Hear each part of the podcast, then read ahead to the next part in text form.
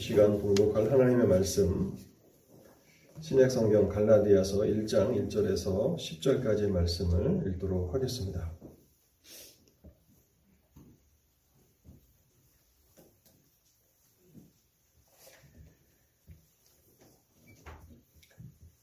신약성경 갈라디아서 일 장 일 절에서 십 절까지를 제가 읽고 기도하도록 하겠습니다.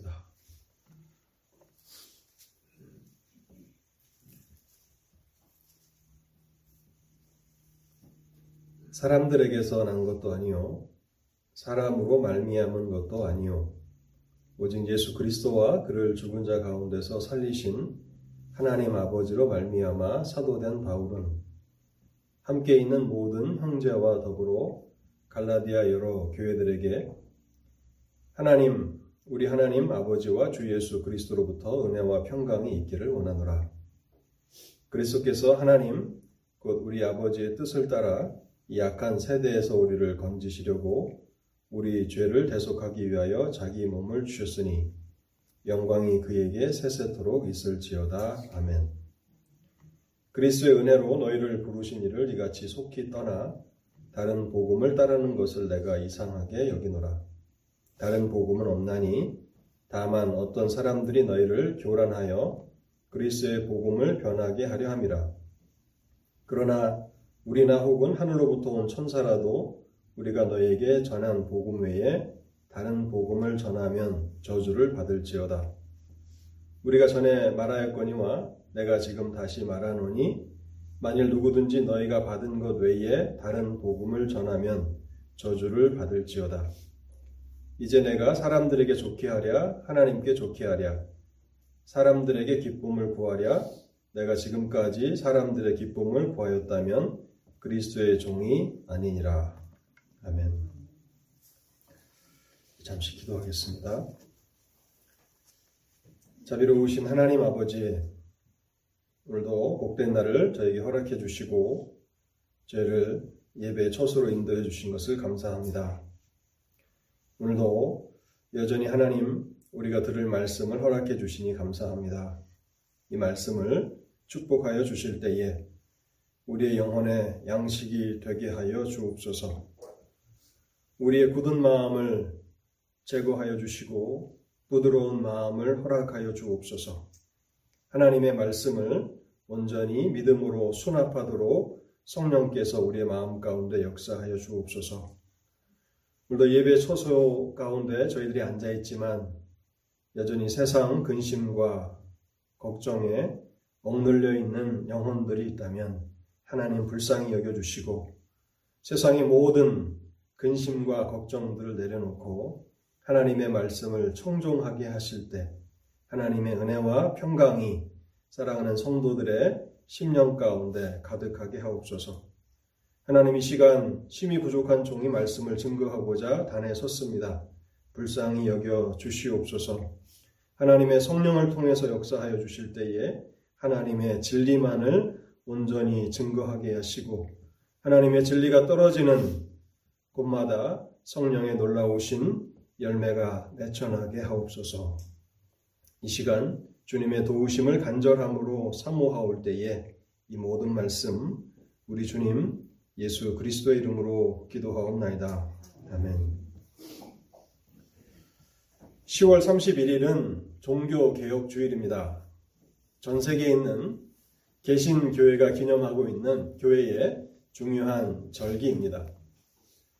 지금부터 약 오백 년 전 천오백십칠년 시월 삼십일일 마틴 루터가 독일 비텐베르그 성당문에 당시 카톨릭 교회의 오류를 지적하는 구십오 개의 반박문을 붙이게 되는데 이 일로 인해서 종교개혁이 시작됩니다.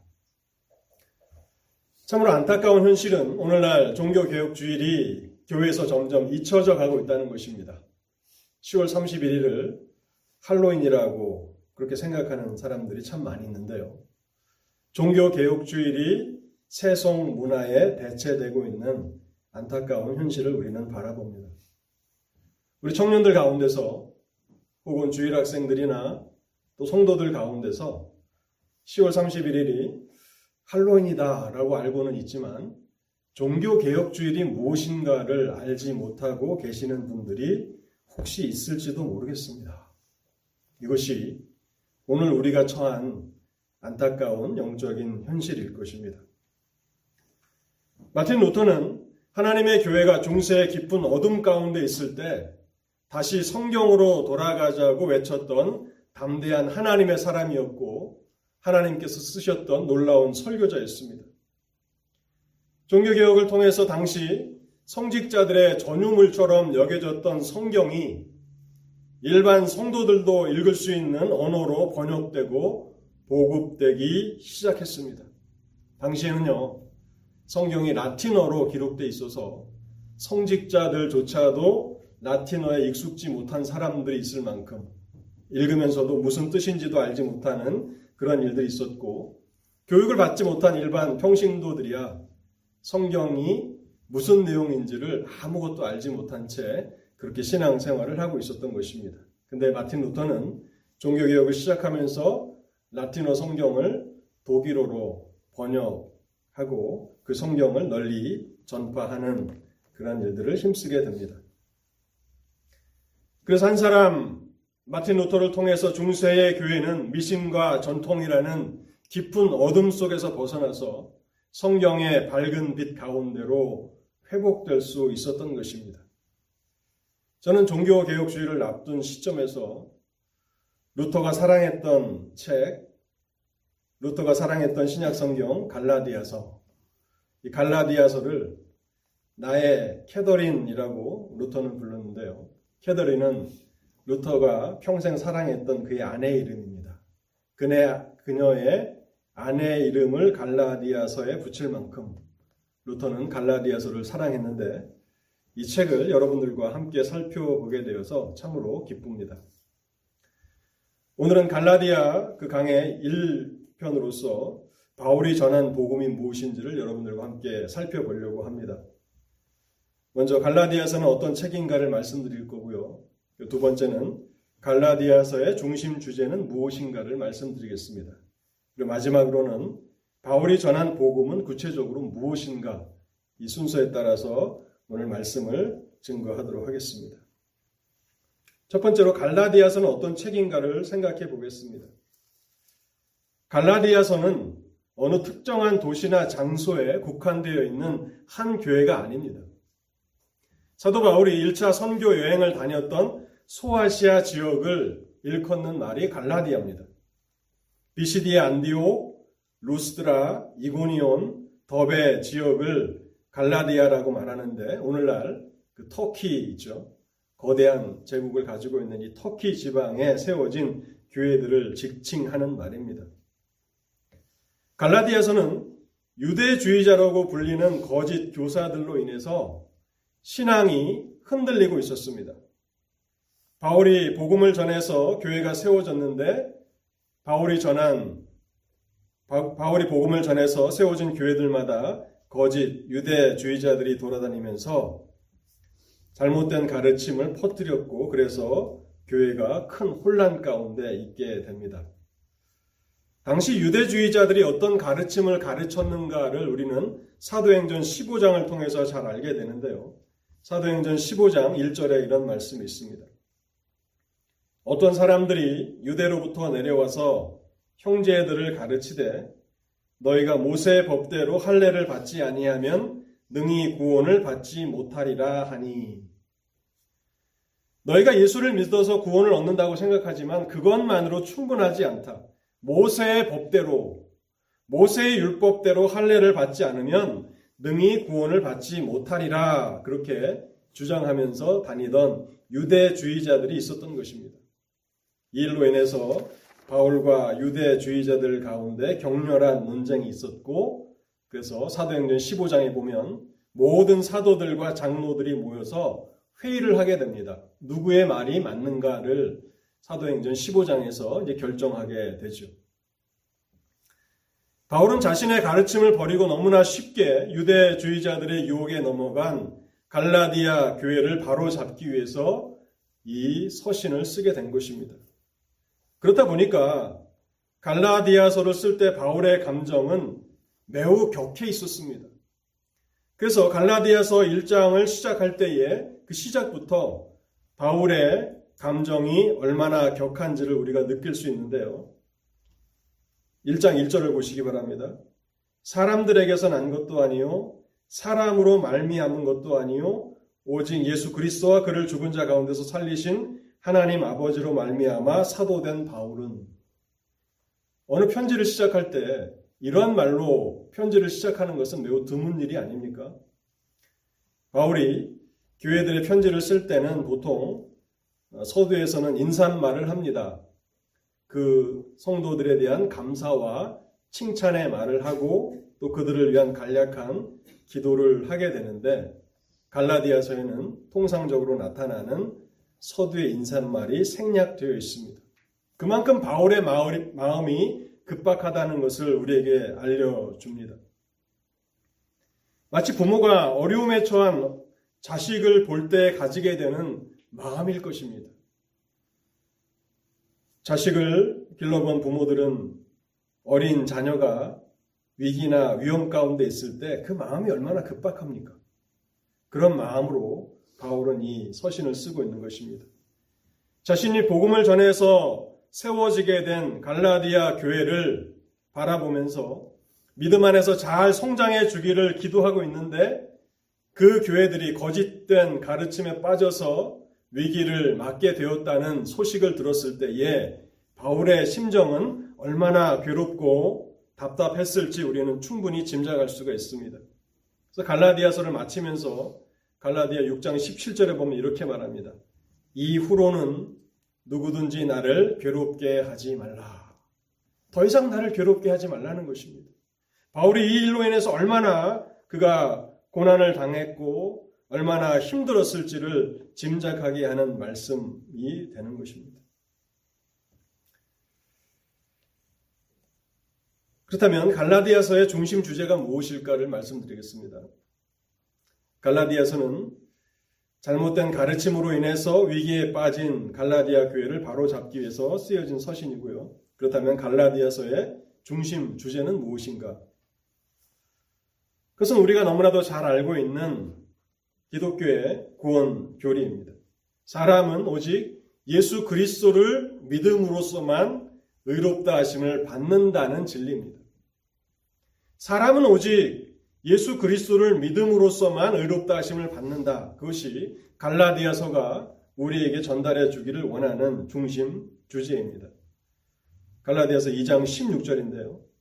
사람이 의롭게 되는 것은 율법의 행위로 말미암음이 아니요 오직 예수 그리스도를 믿음으로 말미암는 줄 알므로. 사람이 의롭게 되는 것은 율법의 행위로 말미암는 것이 아니다. 오직 예수 그리스도를 믿음으로만 그렇게 된다라고 하는 것을 갈라디아서는 우리에게 전달하고 있는 것입니다. 갈라디아서는 일 장부터 육 장으로 되어 있는데요. 일 장부터 이 장까지는 이신칭이 구원 교리에 대한 변증입니다. 그것을 변호하는 변증이고, 삼 장과 사 장에서는 이신칭이 교리에 대해서 상세한 설명을 하고 있습니다. 그리고 마지막 오 장과 육 장, 중요한 장이죠. 이신칭이 교리를 어떻게 적용할 것인가. 그 일 장과 이 장은 변증, 삼 장과 사 장은 이신칭이 교리에 대한 믿음으로만 의롭다 하심을 받는다는 이신칭에 대한 설명, 오 장과 육 장은 그것에 대한 적용이라는 것입니다. 제가 여러분들에게 하나 숙제를 내드리고 싶은데요. 다음 예배 자리에 오시기 전까지 갈라디아서 일 장부터 육 장까지를 읽어오시면 좋겠습니다. 아마 다음 주에 와서 아, 한 목사가 그 숙제를 내줬는데 깜빡했다 하실 분들이 많은, 많이 계실 것 같아서 오늘 읽으십시오. 오늘 앉으셔서 일 장, 이 장을 나눠서 뭐 딴 일하고 삼 장, 사 장 하지 마시고 처음 시작해서 마지막 육 장까지, 제가 읽어보니까 이십오 분 정도 걸리더라고요. 그럼 뭐 이십오 분에서 삼십 분 정도면 누구나 다 읽으실 수 있으니까 다음 오시기 전까지 꼭 일 장부터 육 장까지를, 정말 이 책이 기독교 복음의 중심이라고 했는데 루터가 그렇게 사랑했던 책이라고 했는데 도대체 이 갈라디아서가 무엇을 말하는 책인가를 여러분들이 직접 한번 읽으시면서 깨달으실 수 있기를 바랍니다. 갈라디아서는 매우 논쟁적인 책입니다. 거짓된 복음을 반박해야 하기 때문에 논쟁적이기도 하지만 이 과정을 통해서 그리스도의 복음이 무엇인가 가장 선명하게 드러나게 됩니다. 오늘날도 참 여러 거짓된 가르침의 침투로 인해서 교회 안의 복음이 변질되는 위험 가운데 있습니다. 참 많은 이단들이 한국 교회를 통해서 나타나게 되었고, 충격적인 사실은 제가 한국에서도 보았던 그 이단이 클램슨 쪽에, 클램슨이 아니라 포먼 유니버시티 앞에서도 똑같은 그 좌판대를 꾸며놓고 성경 공부하겠다는 그 사람들이 한국에서는 한국 사람인데 이 포먼 유니버시티 앞에 보니까 이제 흑인들도 있고 뭐 백인들도 있으면서 성경 공부 가르쳐 주겠다고 그 이단들이 또 그대로 서 있더라고요.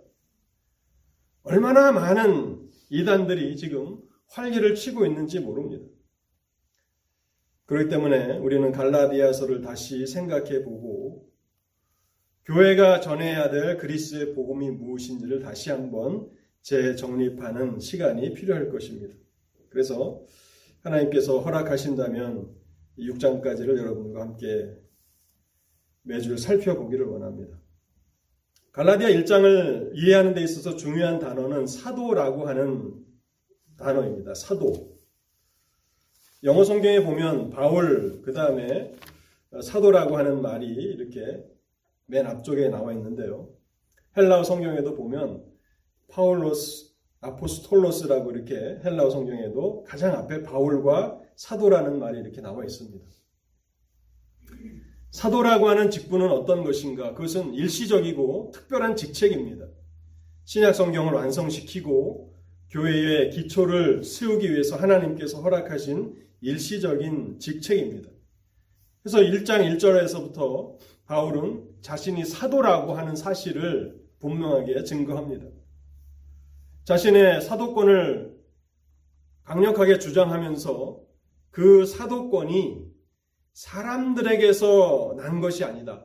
사람으로 말미암은 것도 아니고 오직 예수 그리스도와 하나님 아버지께로부터 위임된 것이라고 하는 사실을 갈라디아 일 장 일 절서부터 분명하게 밝히고 있는 것입니다. 바울의 사도권과 바울이 전한 복음은 하나로 연결되어 있습니다. 그래서 바울의 사도권이 만일 공격을 당한다면 바울이 전한 복음도 함께 무너질 수 있는 그러한 관계 가운데 있는 것인데요. 그것을 잘 알았던 이 유대주의자들, 거짓 교사들이 바울이 전한 복음을 공격하기 위해서 바울의 사도권을 먼저 공격했습니다. 그들은 주장하기를 바울은 다른 사도들과 같이 베드로와 같이 공식적으로 사도간, 사도가 된 사람들이 아니다. 사도가 된 사람이 아니다. 베드로나 요한은 예수님께서 살아생전에 예수님을 따라다니면서 삼 년 동안이나 배운 사람이 아니, 아니냐. 그러나 바울은 정식 사도가 아니다. 그렇기 때문에 정식 사도도 아닌 바울이 전한 복음은 불완전한 복음일 수밖에 없다고 주장한 것이 바로 유대주의자들의 주장이었던 것입니다. 그래서 바울은 일 장에서 이 사도권을 변증하는 데 많은 지면을 할애하게 되는 것입니다. 이 사도라고 하는 직분은요, 일시적인 직분이었습니다. 결코 세습되지 않는 직분입니다. 그런데 성경을 알지 못하는 사람들을 미혹하는 그런 운동들이 있습니다. 신사도 운동이라고. 그래서 누군가를 사도님, 새로운 사도라고 이렇게 주장을 해요. 그러니까 얼마나 성경에 무지하면 이런 오류에 빠지는지 모릅니다. 여러분 빌립보서를 보시면요. 빌립보서에 예수 그리스도의 종인 바울과 디모데라고 이렇게 빌립보서를 시작하고 있는데요. 예수 그리스도의 종이라고 하는 그 타이틀을 쓸 때는 바울과 그 디모데가 같이 이렇게 나열이 됩니다. 근데 골로새서를 보시면요. 골로새서에는 예수 그리스도의 사도된 바울과 형제 디모데는 라고 하면서 사도라고 하는 호칭은 바울 자신에게만 쓰고 디모데에게는 형제라는 말을 씁니다. 만일 사도권이 누군가에게 계승된다면 바울의 사도권은 누구에게 계승돼야 합니까? 디모데죠. 영적인 아들이라고 말하는 디모데가 아니면 누가 바울의 사도권을 계승할 만한 자격이 있습니까? 근데 바울은 나는 사도이지만 디모데는 아니라고 하는 사실을 명명백백하게 밝히고 있는데, 얼마 전에 그런 신사도 운동이라는, 그러니까 교회가 자꾸 침체되니까 새로운 어떤 것을 꺼내들면서 이제 새로운 사도들의 그런 운동이 필요하다. 그 저희가 뭡니까? 사도는 하나님으로부터 권위를 받은 사람이기 때문에 자기 마음대로 복음을 변질시키겠다고 하는 그런 악한 괴계가 그곳에 숨어 있는 것을 우리는 간파할 수 있어야 합니다. 그래서 성경의 기록이 완성되고 복음 진리가 확립된 이후에 더 이상 사도라고 하는 직분은 남아있지 않게 되는 것입니다. 이 사도라고 하는 이 말은요, 특별한 사명을 위해서 보냄을 받은 사람이라는 뜻입니다. 특별한 사명을 위해서 보냄을 받은 사람, 그래서 보낸 사람의 권위를 가지고 일하는 사람입니다. 그래서 사도가 쓴 책은 그저 개인적인 편지가 아니라 성경이고 하나님의 말씀인 것입니다. 하나님 아버지와 주 예수 그리스도의 보냄을 받았고 하나님의 권위를 가지고 복음을 전하고 있다고 그렇게 말하는 것이죠. 오늘날로 말하면 대사라고 하는 말, 앰베서더라고 하는 이 대사라고 하는 말과 같은 의미라고 할 수 있을 것입니다. 대사들은 어떤 사람들입니까? 대통령의 파견을 받아서, 보냄을 받아서 그 권위로 각 나라에서 일하는 사람들이 아닙니까? 바울은 바로 자신이 사도라고 하는 사실을 일 장에서부터 밝히고 있는 것입니다. 이것은 단순히 바울이 나는 이렇게 높은 사람이고 나는 이런 권위를 가지고 있다고 스스로를 높이기 위한 것이 아니라 바울이 전한 복음은 하나님께로부터 받은 것이기 때문에 그 누구도 자신이 전한 복음을 변개시킬 수 없다라고 하는 강력한 주장인 것입니다. 그래서 바울이 전한 복음과 다른 복음을 전하면 어떻게 됩니까? 칠 절과 팔 절을 보시기 바랍니다. 다른 복음은 없나니 다만 어떤 사람들이 너희를 교란하여 그리스도의 복음을 변하게 하려 함이라. 너희를 혼란시키려고 하는 것이고 복음을 변하게 하려고 하는 것이라. 그러나 우리나 혹은 하늘로부터 온 천사라도 우리가 너에게 전한 복음 외에 다른 복음을 전하면 저주를 받을지어다. 하나님의 저주를 받게 된다는 것입니다. 하나님이 말씀하신 것을 그렇지 않다라고 누군가 말한다면 그 사람이 하나님의 진노를 피할 수가 없겠죠. 그래서 바울은 자신의 이 복음이 하나님께로부터 온 것이라고 하는 사실을 말씀하고 있는데요. 일 장 십이 절도 한번 보시기 바랍니다. 이는 내가 사람에게서 받은 것도 아니요 배운 것도 아니요 오직 예수 그리스도의 계시로 말미암은 것이라. 그러니까 복음은 하나인 것이에요. 이천 년 전 바울이 전했던 복음이나 많은 시간이 흘러서 과학과 기술에 얼마나 많은 발전이 있습니까? 바울이 만일 이 시대를 살아간다면 아마 적응하지 못할 것입니다. 한동안은 적응을 하지 못할 정도로 우리는 많은 발전을 발전의 발전을 거듭해 왔습니다. 그럼에도 불구하고 변하지 않는 한 가지 사실은 무엇인가 하면 우리가 전해야 할 복음, 하나님의 교회가 전해야 할 복음에는 여전히 동일함이 나타나야 한다는 그런 사실입니다. 만약 그렇지 않다면 이제는 새로운 시대가 아닌가, 새로운 문화가 아닌가, 그래서 복음도 좀 새로운 문화와 이 시대에 부합하도록 변화될 필요가 있다. 누군가 그렇게 말한다면 그 사람은 저주를 받아야 할 사람이라고 바울은 말하고 있는 것입니다. 마지막 세 번째로요. 바울이 전한 복음이 구체적으로 무엇인가를 오늘 말씀을 드리고 설교를 마치도록 하겠습니다.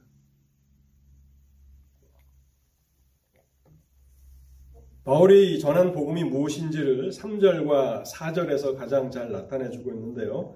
제가 삼 절과 사 절 말씀을 다시 한번 읽어보겠습니다. 우리 하나님 아버지와 주 예수 그리스도로부터 은혜와 평강이 있기를 원하노라. 그리스도께서 하나님 곧 우리 아버지의 뜻을 따라 이 악한 세대에서 우리를 건지시려고 우리 죄를 대속하기 위하여 자기 몸을 주셨으니. 복음을 가장 간단하게 설명한다면 은혜와 평강이라는 두 단어로 설명할 수 있습니다. 은혜와 평강. 복음이 무엇이냐고 물어본다면 은혜와 평강이 반드시 들어가야 합니다. 여러분, 은혜라고 하는 말은 어떤 말입니까? 여러분들 다 은혜라는 말을 잘 알고 계시죠? 받을 자격이 없는 자들에게 베풀어지는 하나님의 호의, 하나님의 선물을 말합니다. 받을 자격이 없는 자들에게 베풀어지는 하나님의 선물, 그것이 은혜입니다. 복음은 은혜입니다. 복음은 하나님의 은혜의 복음이고, 복음에는 하나님의 은혜가 충만하게 나타나 있습니다. 이 간단하게 정리할 수 있는 이 복음이 왜 계속 변질되는가? 왜 갈라디아 교회는 이 간단한 정의조차도 계속 잘 간직하지 못하고 거짓 선지자들의 그런 가르침에 휘둘려서 지금 위기를 맞이하고 있는가 하는 것입니다. 여러분, 문제가 어디 있습니까? 우리가 은혜라는 말을 이해할 때에 일이 결코 쉬운 일이 아니라는 사실입니다.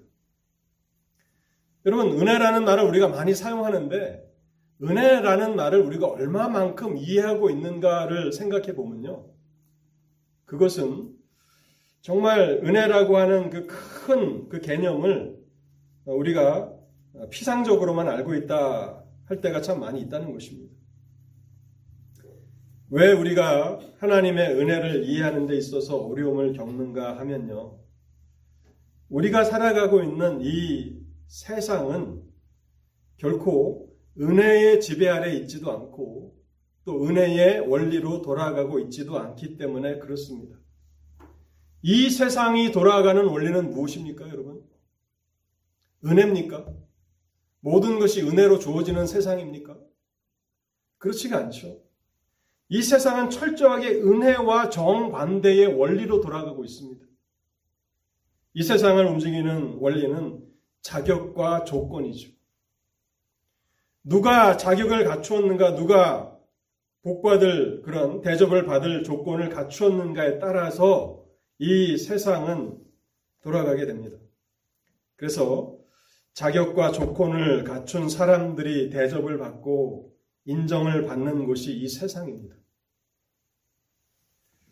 그래서 우리가 원하는 것을 얻기 위해서 어떻게 해야 됩니까? 은혜를 베풀어 주기를 기대해야 됩니까?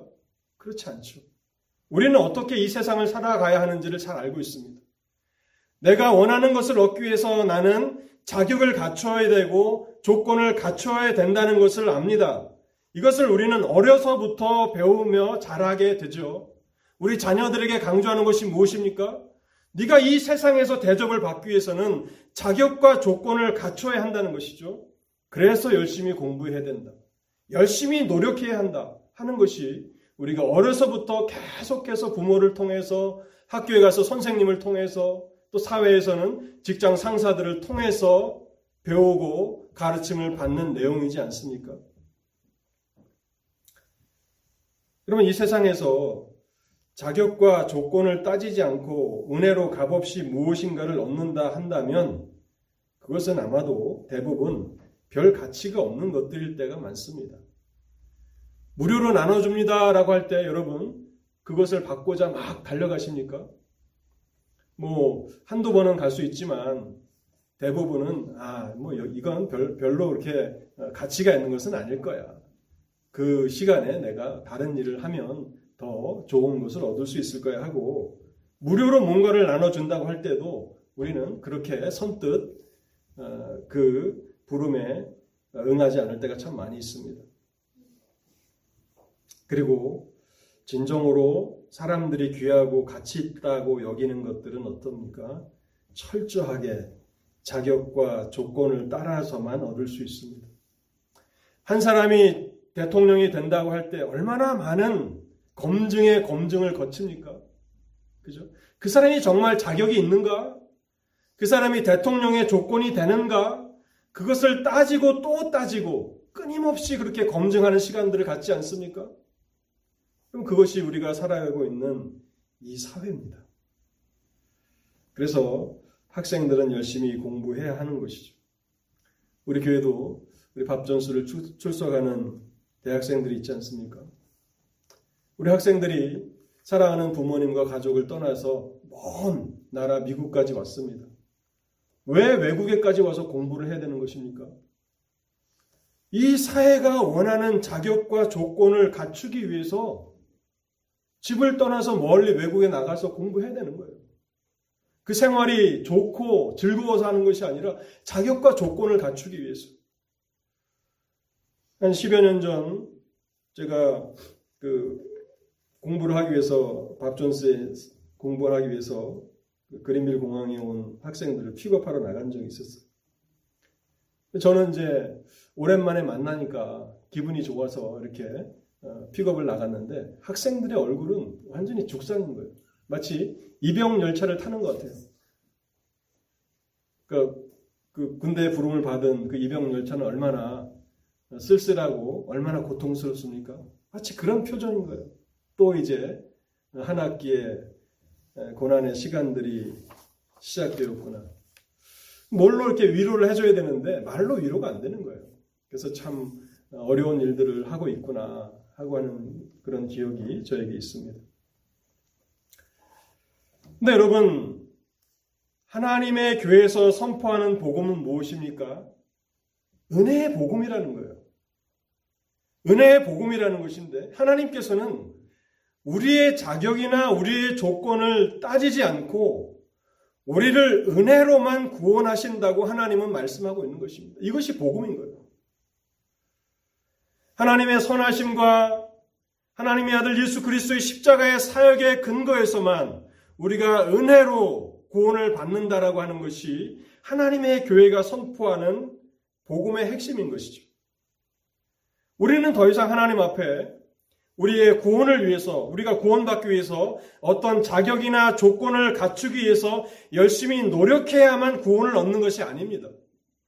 구원은 철저하게 하나님의 선하심과 예수 그리스도의 십자가에서의 대속의 사역의 근거에서만 우리에게 주어지는 것입니다.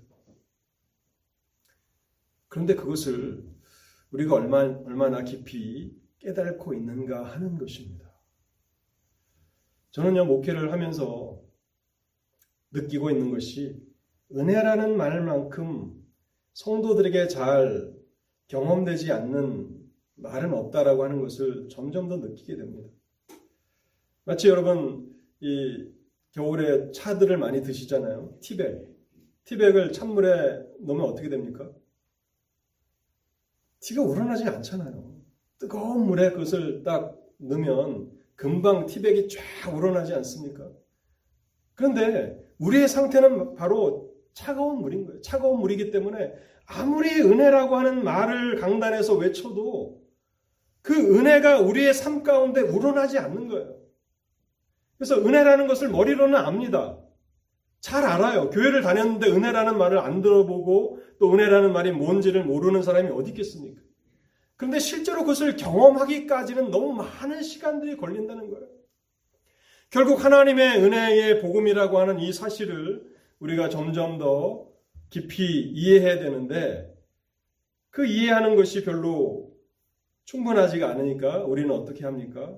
자꾸 무엇인가를 더 하려고 하는 거예요.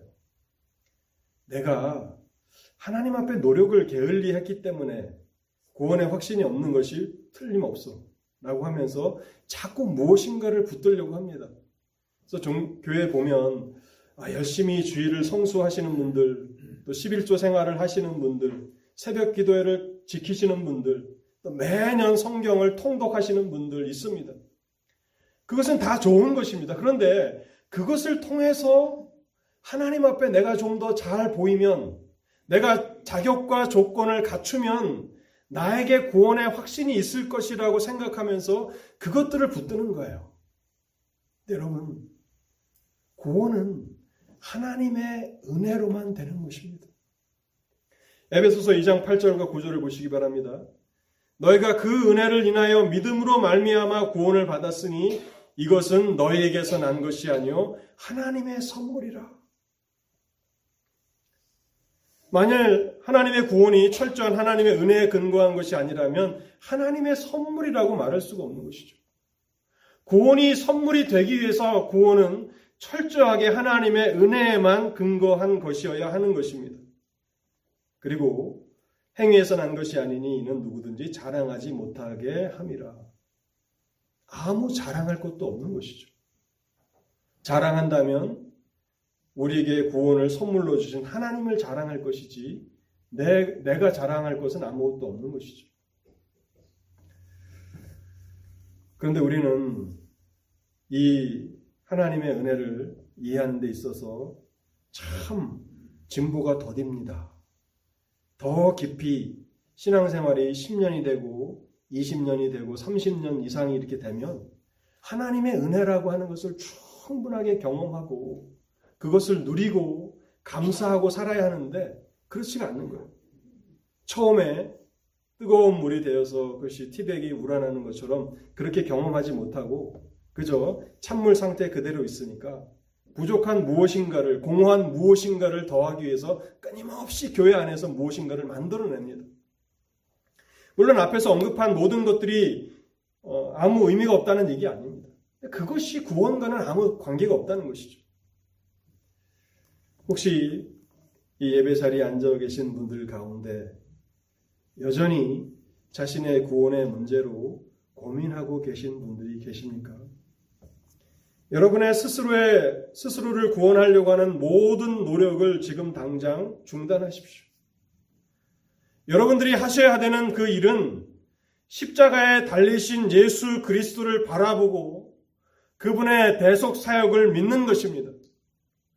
우리가 십자가에 달리신 예수 그리스도의 대속 사역을 바라보고 그리스도를 믿으면 하나님은 우리의 자격과 조건을 따지지 아니하시고 은혜로서 우리를 구원해 주시는 것입니다. 로마서 사 장 삼 절과 오 절에는요. 이 진리를 또 말씀하고 있는데요. 사실 성경이 이 간단한 은혜의 복음을 설교하기 위해서, 설명하기 위해서 다 쓰여진 것이라고 해도 과언이 아닙니다. 로마서에서 이 말씀을 또 강조하는데요. 왜 그러냐면 은혜라는 말을 자꾸 오해하고 제대로 이해하지 못하기 때문에 그런 것입니다. 로마서 사 장 삼 절을 제가 읽어보겠습니다. 성경이 무엇을 말하느냐? 아브라함이 하나님을 믿음에 그것이 그에게 의로 여겨진 바 되었느니라. 일하는 자에게는 그 싹시 은혜로 여겨지지 아니하고 보수로 여겨지거니와. 지금 바울이 로마서에서 말하고 있는 것은 만일 우리가 일하, 일해서 무엇인가를 받는다면 그것은 은혜가 아니고 보수라고 말하는 것이죠. 그렇죠. 우리가 우리의 구원을 위해서 무엇인가를 했고 자격과 조건을 갖추기 위해서 열심히 노력했다면 그것은 은혜가 아니라는 것입니다. 그것은 내가 일해서 번 보수 아닙니까? 내가 정당히 받아야 할 것입니다. 그렇기 때문에 일하는 자에게는 그 싹시 은혜로 여겨지지 않고 보수로 여겨진다는 것입니다. 그렇다면 우리는 하나님의 은혜의 복음을 잘못 이해하고 있는 것입니다. 그것은 은혜의 복음이 아닌 것입니다. 그러면서 로마서 사 장 사 절에서 하나님을 이렇게 설명합니다. 일을 아니할지라도 경건하지 아니한 자를 의롭다 하시는 이. 하나님을 바울이 로마서 사 장에서 뭐라고 말하냐면 일을 아니할지라도 일을 아니할지라도 경건치 아니한 자를 의롭다 하시는 분이다. 하나님은 노력을 하지 않아도 자격과 조건을 갖추지 않아도 불경건한 자들을 의롭다 하시는 분이다라고 바울이 말하고 있는 거예요. 여러분 이 은혜의 복음을 이해하고 계십니까?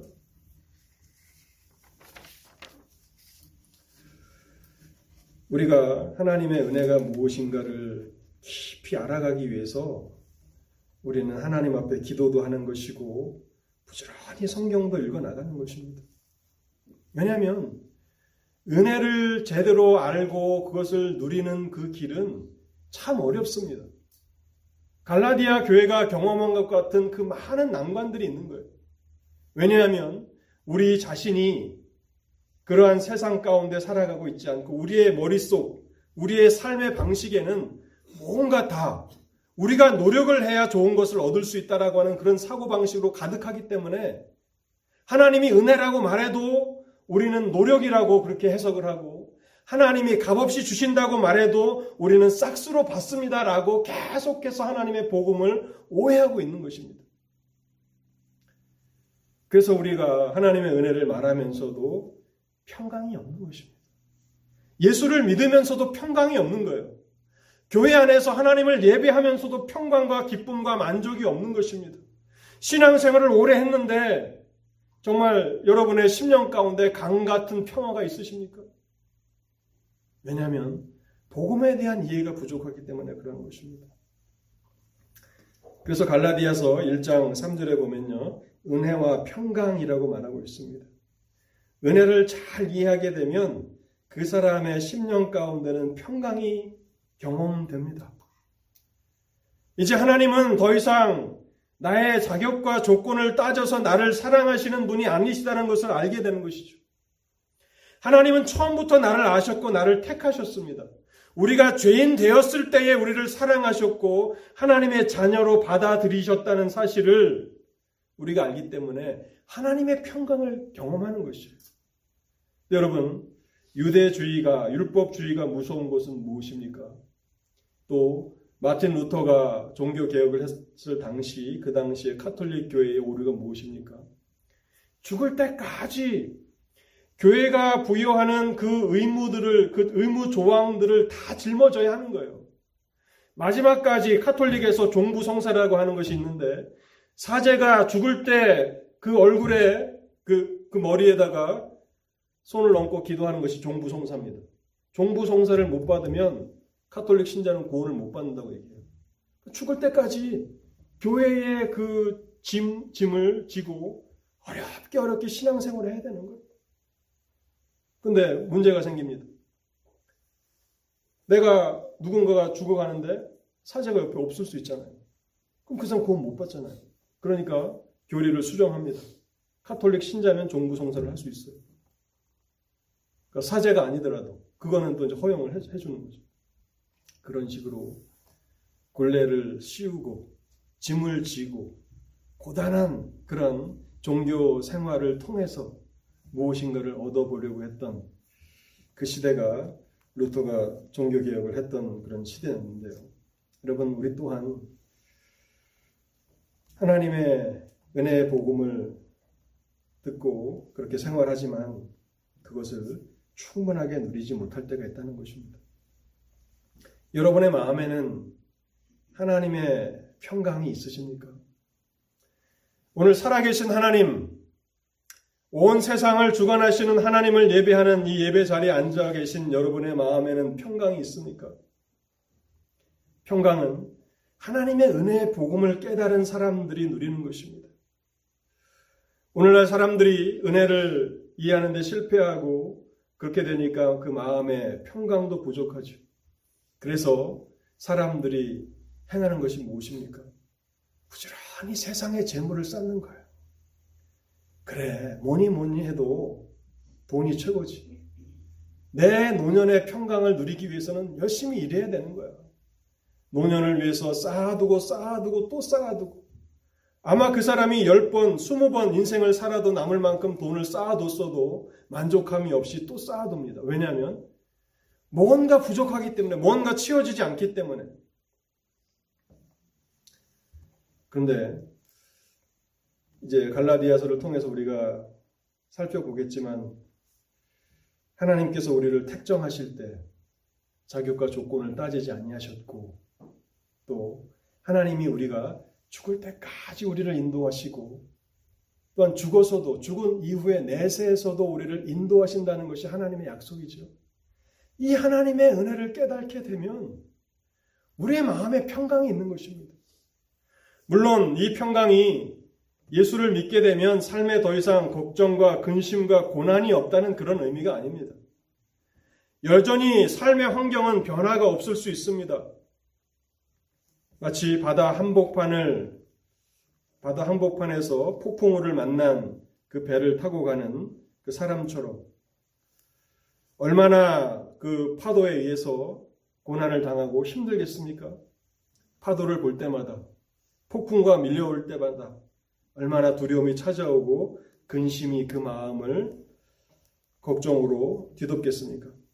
그런데 그 순간 그 폭풍우 속에 있는 그 배를, 그 배의 키를 잡고 계신 분이 우리 하나님이라고 하는 생각을 갖게 되면 어떻게 됩니까? 결국 내가 폭풍우를 만나서 지금은 고난을 당하지만 나는 이 폭풍우를 무사히 빠져나가게 될 것이라고 하는 사실을 확신할 수 있지 않습니까? 오늘 배 목사님이 다니엘서 삼 장을 여러분들에게 간략하게 설교해 주지 않았습니까? 사드락 메삭 아벳느고 탄탄대로를 걷는 그들이 하루아침에 불구덩이 속에 던져져야 하는 것을 그들이 생각할 때 얼마나 두렵겠습니까? 그럼에도 불구하고 하나님이 이 모든 역사를 주관하고 계신다. 그래서 나를 분명히 이 고난 가운데서 건지실 것이라고 하는 그 확신, 건지지 아니하실지라도 그 불구덩이 가운데서 죽을지라도 그것이 나에게 유익하기 때문에, 그것이 나에게 더 나은 것이기 때문에 하나님이 그렇게 하실 것이다 라고 하는 하나님의 주권에 대한 그 믿음이 있으니까 그 절대 주권자 앞에서도 담대한 것이죠. 그런 평강이 있을 거라는 것입니다. 여러분, 이사야서 마지막 장, 이사야서 육십육 장 십이 절에 보면 이런 말씀이 있습니다. 여호와께서 이와 같이 말씀하시되 보라, 내가 그에게 평강을 강같이, 그에게 문나라의 영광을 넘치는 시내같이 주리니. 평강을 강같이, 내게 강같은 평화, 내게 강같은 평화, 우리가 예전에 많이 불렀던 복음성가 아닙니까? 내게 강같은 평화를 주신다고 말씀하고 있는 거예요. 이 은혜의 복음을 깨닫게 되면 강같은 평화가 우리의 심령 가운데 임하게 된다는 것입니다. 근데 문제는 무엇입니까? 우리가 하나님의 이 은혜의 복음을 깨닫기 위해서 더 힘쓰며 기도하며 하나님 이 은혜가 무엇인가 내가 체험하기를 원합니다라고 하면서 이 복음의 깊이 가운데로 들어가기 힘쓰기보다는 공허한 마음을 세상의 것으로 자꾸 채우려고 해요. 어떤 분들은 자신의 그 공허한 마음을 학위로 채우려고 하시는 분들이 있어요. 공부를 많이 했는데 박사학위가 몇 개씩 돼요. 이 박사학위를 따면 내가 평안을 얻을 것이다. 어떤 사람들은 잘 먹고 잘 살 수 있는데 정치판에 뛰어듭니다. 그래서 내가 이 권력을 좀 누리면 뭔가 평강이 올 것 같고, 또 재물이 충분하지 않으신 분들은 내가 부자가 되면 그렇게 될 거야 믿으면서 열심히 열심히 그렇게 돈을 벌기 위해서 불철주야 일을 하십니다. 근데 여러분, 그런 것들이 평강을 주는 것이 아니라고 오늘 말씀은, 오늘 갈라디아서는 우리에게 말씀하고 있습니다. 사 절 말씀을 보겠습니다. 그리스도께서 하나님 곧 우리 아버지의 뜻을 따라 이 악한 세대에서 우리를 건지시려고 우리를 우리 죄를 대속하기 위하여서 자기 몸을 주셨으니. 복음은 바로 이것입니다. 여기에 내가 있습니까? 여기에 우리가 있습니까? 여기에 바울이 있습니까? 사 절 말씀에 처음부터 마지막까지는 다 무엇입니까? 하나님과 우리 주 예수 그리스도밖에 없는 것입니다. 하나님의 복음에, 하나님의 구원에 처음부터 마지막은 하나님이 하신 일이고 하나님이 완성하신 일입니다. 대속이라고 하는 이 말. 여러분, 구약 성경이 우리에게 전달해주는 가장 중요한 진리가 무엇인지 아십니까? 그것은 대속입니다. 대속이 필요하다는 거예요. 인간들은 수천 년의 역사를 통해서 문화를 발전시키고 기술을 발전시켜 왔습니다. 지난주에 사우디아라비아에서 뭐 레인이라고 하는 엄청난 도시를 그 사막 한복판에 짓겠다고 하는 그것을 제가 인터넷을 통해서 좀 봤는데요. 뭐 기름을 퍼다가 이렇게 돈이 엄청나게 많으니까 어마어마한 도시를 사막 한복판에다가 이렇게 거대한 오백 미터짜리 이렇게 빌딩을 수십 킬로를 연결해가지고 레인, 줄처럼 이렇게 해서 서울 인구가 다 들어갈 만큼 그런 도시를 짓겠다는 그런 프로젝트를 하고 있다는 얘기를 들었습니다. 참 믿겨지지 않지만 혹시라도 그것이 완공된다면 어마어마한 그런 어, 발전이 있을 거라고 생각합니다. 그 도시에서는 자동차가 필요가 없대요. 오백 층 높이기 때문에, 그리고 높이가 오백 층이고 그 폭이 이백 미터이기 때문에 이백 미터면 걸어갈 만 하잖아요. 그러니까 그 안에 상업시설, 주거시설이 다 있는 거예요. 그러니까 자를, 자동차를 타고 어디 이동할 필요가 없는 거예요. 그리고 이제 거기서 다른, 다른 끝까지 이제 이 레인처럼 돼 있으니까 이동할 때는 고속열차를 타면 되니까 자동차가 필요 없어서 무공해고, 또 토지도 서울, 서울 인구가 한 구백만, 뭐 천만 되잖아요. 서울 인구의 구 퍼센트 정도의 땅이면 질 수 있다는 그 프로젝트를 시작하겠다는, 참 허무맹랑하기도 하고 또 공상과학에나 나올 법한 그런 이야기를 제가 한번 읽어봤는데요. 참 그렇구나. 참 세상이 급격하게 변화되는 거나 하는 것을 제가 생각해봤습니다. 근데 여러분, 수천 년 역사가 지나도 인간이 해결할 수 없는 문제가 있습니다. 죄의 문제와 죄로 말미암아 죽어야 하는 죽음의 문제입니다. 우리는 이 문제를 해결할 수 없어요. 죽음의 문제를 어떻게 해결합니까? 아무리 돈이 많아도 죽음의 문제를 해결할 수가 없습니다. 그래서 하나님께서 구약 성경을 통해서, 특별히 레위기를 통해서 우리에게 제시해 주시는 그 해결책이 뭡니까? 대속이에요, 대속. 대속할 어린 양, 그것이 구약 성경이 우리에게 말씀하고 있는 가장 중요한 진리 가운데 하나입니다. 하나님께서 어떻게 은혜를 우리 가운데 베풀어 주셨습니까? 범죄하에서 영원한 죽음에 처해 줄 수밖에 없는 비참한 죄인들을 위해서 자신의 아들, 독생자 예수 그리스도를 이 땅에 보내셔서 대속 제물이 되게 하셨다는 거예요. 우리를 대신해서 하나님의 진노를 받으시고 죽임을 당하시는 그 대속 제물로 그 아들을 보내셨다는 것입니다. 그것이 교회가, 바울 시대의 교회가 전했던 복음이고 오늘 우리 시대의 교회가 전해야 할 하나님의 복음이라는 것입니다. 설교의 결론을 맺도록 하겠습니다. 은혜라고 하는 것을 깨닫기 위해서 여러분 더욱 하나님의 도우심을 구하십시오. 은혜가 무엇인지 알기 위해서 더 힘쓰십시오. 여러분의 구원을 위해서 노력하라는 것이 아닙니다. 하나님의 복음을 알기 위해서 더 힘쓰십시오. 그러면 하나님께서 평강을 강물과 같이, 내게 강같은 평화, 내게 강같은 평화 넘치네, 그 복음성과와 같은 그런 평화를 우리 가운데 주실 것입니다. 환란이 있고 폭풍이 있고 여러 가지 고난이 있어도 결국 하나님이 내 삶을 다스리시기 때문에 내 인생은 문제가 없다라고 하는 그 평강이 여러분 가운데 충만하게 임하게 될 것입니다. 그리고 오 절 말씀해 보면요, 영광이 그에게 세세토록 있을지어다. 아멘. 이 평강을 경험한 사람들은 이제 하나님께만 영광을 돌리기를 원하는 것입니다. 더 이상 나를 높여야 할 필요가 없습니다. 더 이상 사람들에게 잘 보이기 위해서 힘써야 할 필요가 없어요. 오직 나를 은혜로 구원해 주시고 나에게 이 강같은 평화를 허락해 주신 하나님께만 영광을 돌리기를 소원하는, 소원하는 그런 마음으로 이제 하나님께 모든 영광을 돌려드립니다 하고 그렇게 고백하게 된다는 것입니다. 여러분, 바울의 삶이 그런 삶이지 않았습니까? 마지막까지 복음을 전하기 위해서 힘썼는데 그것은 누가 억지로 시킨 일이 아닙니다. 누구보다도 바울은 하나님의 은혜를 깨달았고 하나님의 평강을 맛보았고, 그래서 이제 남은 삶은 하나님의 영광을 위해서 살아야 한다라고 하는 그 마음의 소원을 따라서 그렇게 기쁨으로 살아갔던 것입니다. 하나님께서 오늘 예배 자리에 참여하신 여러분 모두에게 하나님의 은혜의 복음을 깊이 깨닫고 평강을 누리고 또 마지막까지 주님의 영광만을 위해서 여러분 모두가 힘쓰시는 그러한 성도의 복된 삶을 살아가시기를 바랍니다. 기도하시겠습니다. 하나님 감사합니다. 오늘도 복음의 말씀이 무엇인지를 다시 한번 생각해 보게 하신 것을 감사합니다. 하나님, 은혜라고 하는 이 단어를 이해하는 것이 얼마나 어렵고 힘든지요.